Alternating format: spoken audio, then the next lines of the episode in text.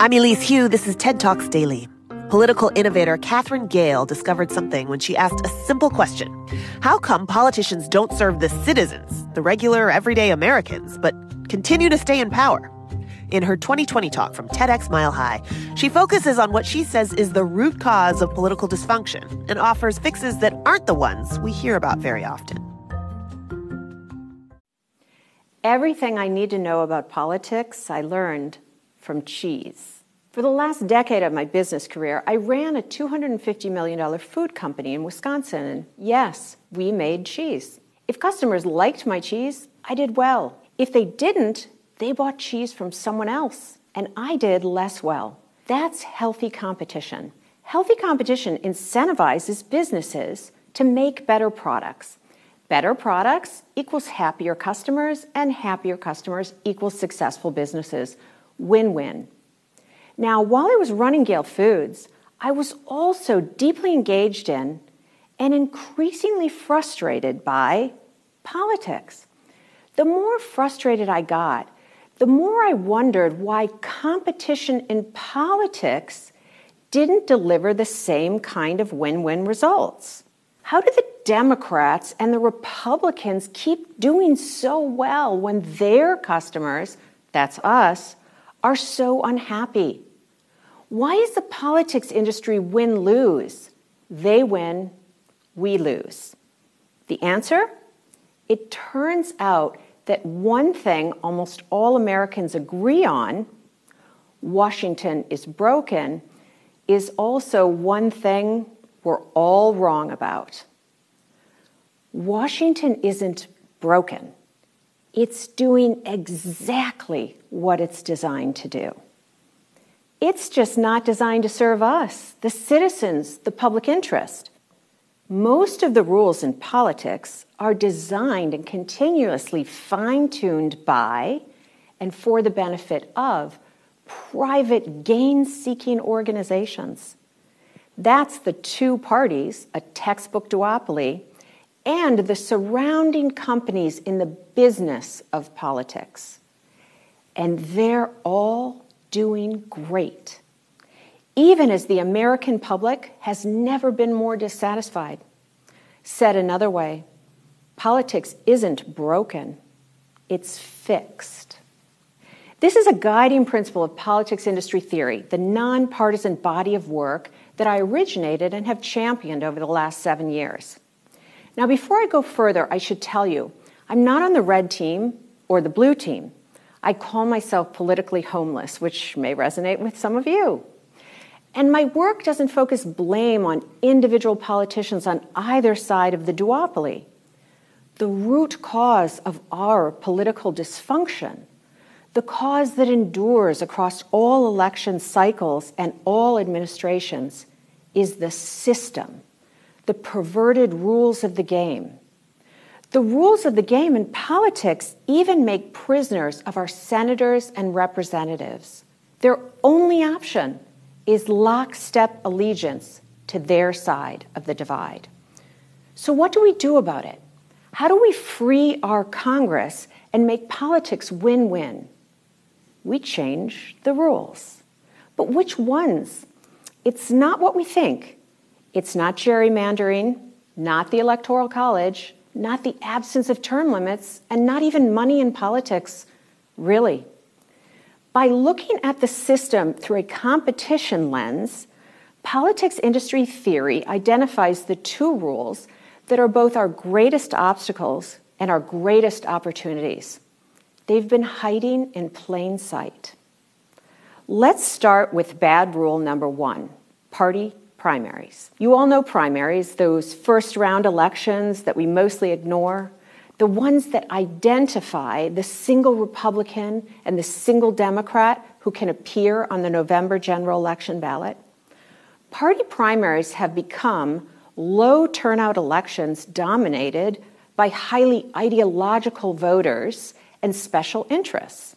Candidates know that the only way to make it to the general election ballot in November is to win the favor of these more extreme partisans in the primary. So candidates from both parties have little choice but to move towards those extremes. Why does this matter? Because it dramatically affects governing, and not in a good way. Imagine you're a member of Congress. You're deciding how to vote on a bipartisan bill that addresses a critical national challenge. You might ask yourself, is this a good idea? Is this what the majority of my constituents want? But that's not how it works in the politics industry. Instead, the question that matters most to you is Will I win my next party primary if I vote for this bill? The answer is almost always no. Consensus solutions don't win party primaries. In the current system, there's virtually no intersection, no connection between Congress acting in the public interest and the likelihood of their getting reelected. If America's elected representatives do their jobs the way we need them to, they're likely to lose those jobs. That is crazy. No wonder Congress doesn't get anything done. Okay, now let's talk about bad rule number two plurality voting, which I'll explain in just a moment. In any other industry as big and as thriving as politics with this much customer dissatisfaction and only two companies, some entrepreneur would see a phenomenal business opportunity and create a new competitor. But that doesn't happen in politics. Our current parties don't feel competitive pressure to serve the public interest, in large part because of one rule that keeps out almost all new competition plurality voting. It sounds fancy, but it simply means the candidate with the most votes wins. That also seems logical, but it's a really bad idea. Why? Because in the United States, you can win almost any election, even if a majority didn't vote for you. With plurality voting, we may not feel free to vote for the candidate we really want because we're afraid that we'll just waste our vote. Or worse, we'll spoil the election. So if you think back to the 2016 presidential race, voters on the right who liked libertarian candidate Gary Johnson were told by the Republicans don't vote for him He's just a spoiler. He'll take votes away from Trump and help elect Hillary. And voters on the left who liked Green Party candidate Jill Stein were told by the Democrats don't vote for her. She's just a spoiler. She'll take votes away from Hillary and help elect Trump. The spoiler problem that comes from plurality voting is the single biggest reason almost nobody new outside the duopoly ever runs or gets any traction because everyone knows they don't stand a chance. Politics is the only industry where we're regularly told that less competition is better. And if there's never any new competition, the existing parties aren't accountable to us for results because they don't need us to like what they're doing. They only need us to choose one of them as the lesser of two evils or to just stay home. The founders foresaw our situation and they warned us. As when John Adams said, There is nothing which I dread so much as a division of the Republic into two great parties, each arranged under its leader and concerting measures in opposition to each other. Now, there's nothing inherently wrong with parties or even having only two major parties. The problem is the current two are guaranteed to remain the only two, regardless of what they do or don't get done on behalf of the country. Does this sound like the best we can do? Of course not. So the founders gave us what they knew we'd need our Constitution, there's a reason it's called the Pocket Constitution. It's short. Guess what's not in here? Instructions on how to run our elections, crazy rules like party primaries and plurality voting. They're made up. But thanks to what is in here, Article 1, They're optional. Article 1 gives every state the power to change the rules of election for Congress at any time. Personally, I think now sounds like the perfect time. And here's where we turn nonpartisan politics industry theory into action. The political innovation we need is what I call final five voting. With final five voting, we make two simple changes to our elections for Congress. We get rid of what doesn't work, party primaries and plurality voting, and replace it with what will work open, top five primaries, and instant runoffs in the general election. Let me explain these changes with an example of final five voting in a hypothetical and kind of cool election. Eight candidates from four different political parties Alexander Hamilton, George Washington, Abigail Adams, all the way through to Aaron Burr, ambitious as ever. It's a primary people would want to vote in because it's exciting. It has experience and vision, but it's also young, scrappy, and hungry. Okay, maybe not so young. And because this is an open primary, all eight candidates are on the same ballot regardless of party. When the results are in, the top five finishers move on to the November election, again, regardless of party. In the general election, voters pick their favorite, just like always. But then, if they would like, they can also rank their second, third, fourth, and last choices. You may have heard of this idea as ranked choice voting. Here's where things get interesting. If this election were a plurality vote like normal, Aaron Burr would win because he has the most first place votes, 30%. But because this is final five voting, the winner will be the candidate who's most popular with a majority, not just with a narrow slice of voters.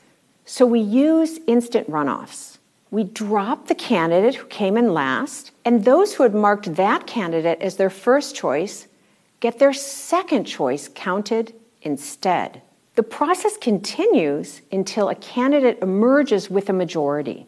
It's just like a series of runoffs, but instead of having to keep coming back for another election, voters simply cast all their votes at once. And after those results are in, Alexander Hamilton wins with 68 percent of the vote.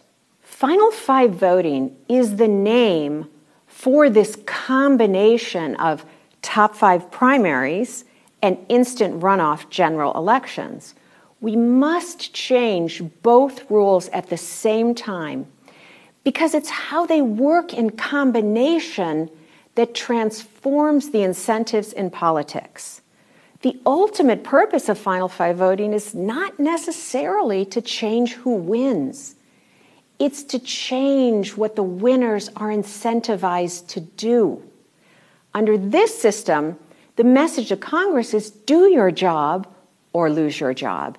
Innovate, reach across the aisle whenever it's helpful, and come up with real solutions to our problems and create new opportunities for progress.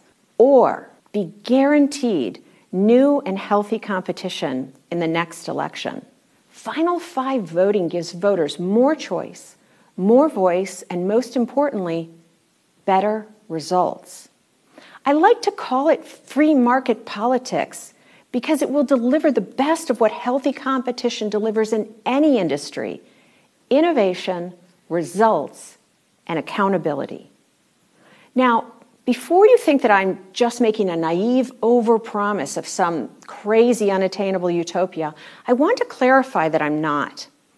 I agree with Winston Churchill when he said, Democracy is the worst form of government out there, except when compared to all the others. Democracy is messy and hard, and what we have now is messy, hard, and bad results, really bad results. With Final Five voting, we'll have messy, hard, and good results to show for it. And perhaps the most amazing part of all of this Final Five voting is powerful and achievable. We now have proof In 2017, I published my early work on politics industry theory through Harvard Business School with my co author, Michael Porter. The report made its way to Alaska, where Scott Kendall read it. And then he took action. Scott used the work to design a ballot initiative including these new rules. Just last month, November 2020, Alaska voters passed this initiative, and Alaska became the first state in the nation to choose healthy competition in elections for Congress. They won't be the last. It's devastating to really face how little we've come to expect from our politics. We think this is normal. We complain about it, but we've almost given up believing that it could ever be different. But this is no way to run the shining city on a hill that is America. We can choose different. Our Constitution gives us that power. And I believe the responsibility to remake our politics when we need to. And we need to. With the greatest urgency and without fatigue, we must aggressively reclaim the enormous promise of the great American experiment, of our American politics, our politics, not red politics, not blue politics, ours. Thank you. Hey, TED Talks Daily listeners. I'm Adam Grant. I host another podcast from the TED Audio Collective. It's called Work Life, and it's about the science of making work not suck. Next time, navigating the turbulence of a career setback. I would estimate that surely I applied for at least 200 jobs. I think I had like three interviews that whole time. For guidance on the future, we'll look to the past. Follow Work Life with Adam Grant on Apple Podcasts, Spotify, or wherever you listen. TED Talks Daily is hosted by me, Elise Hu, and produced by TED. Theme music is from Allison Leighton Brown, and our mixer is Christopher Fazy Bogan. We record the talks at TED events we host or from TEDx events, which are organized independently by volunteers all over the world. And we'd love to hear from you. Leave us a review on Apple Podcasts or email us at podcasts at TED.com.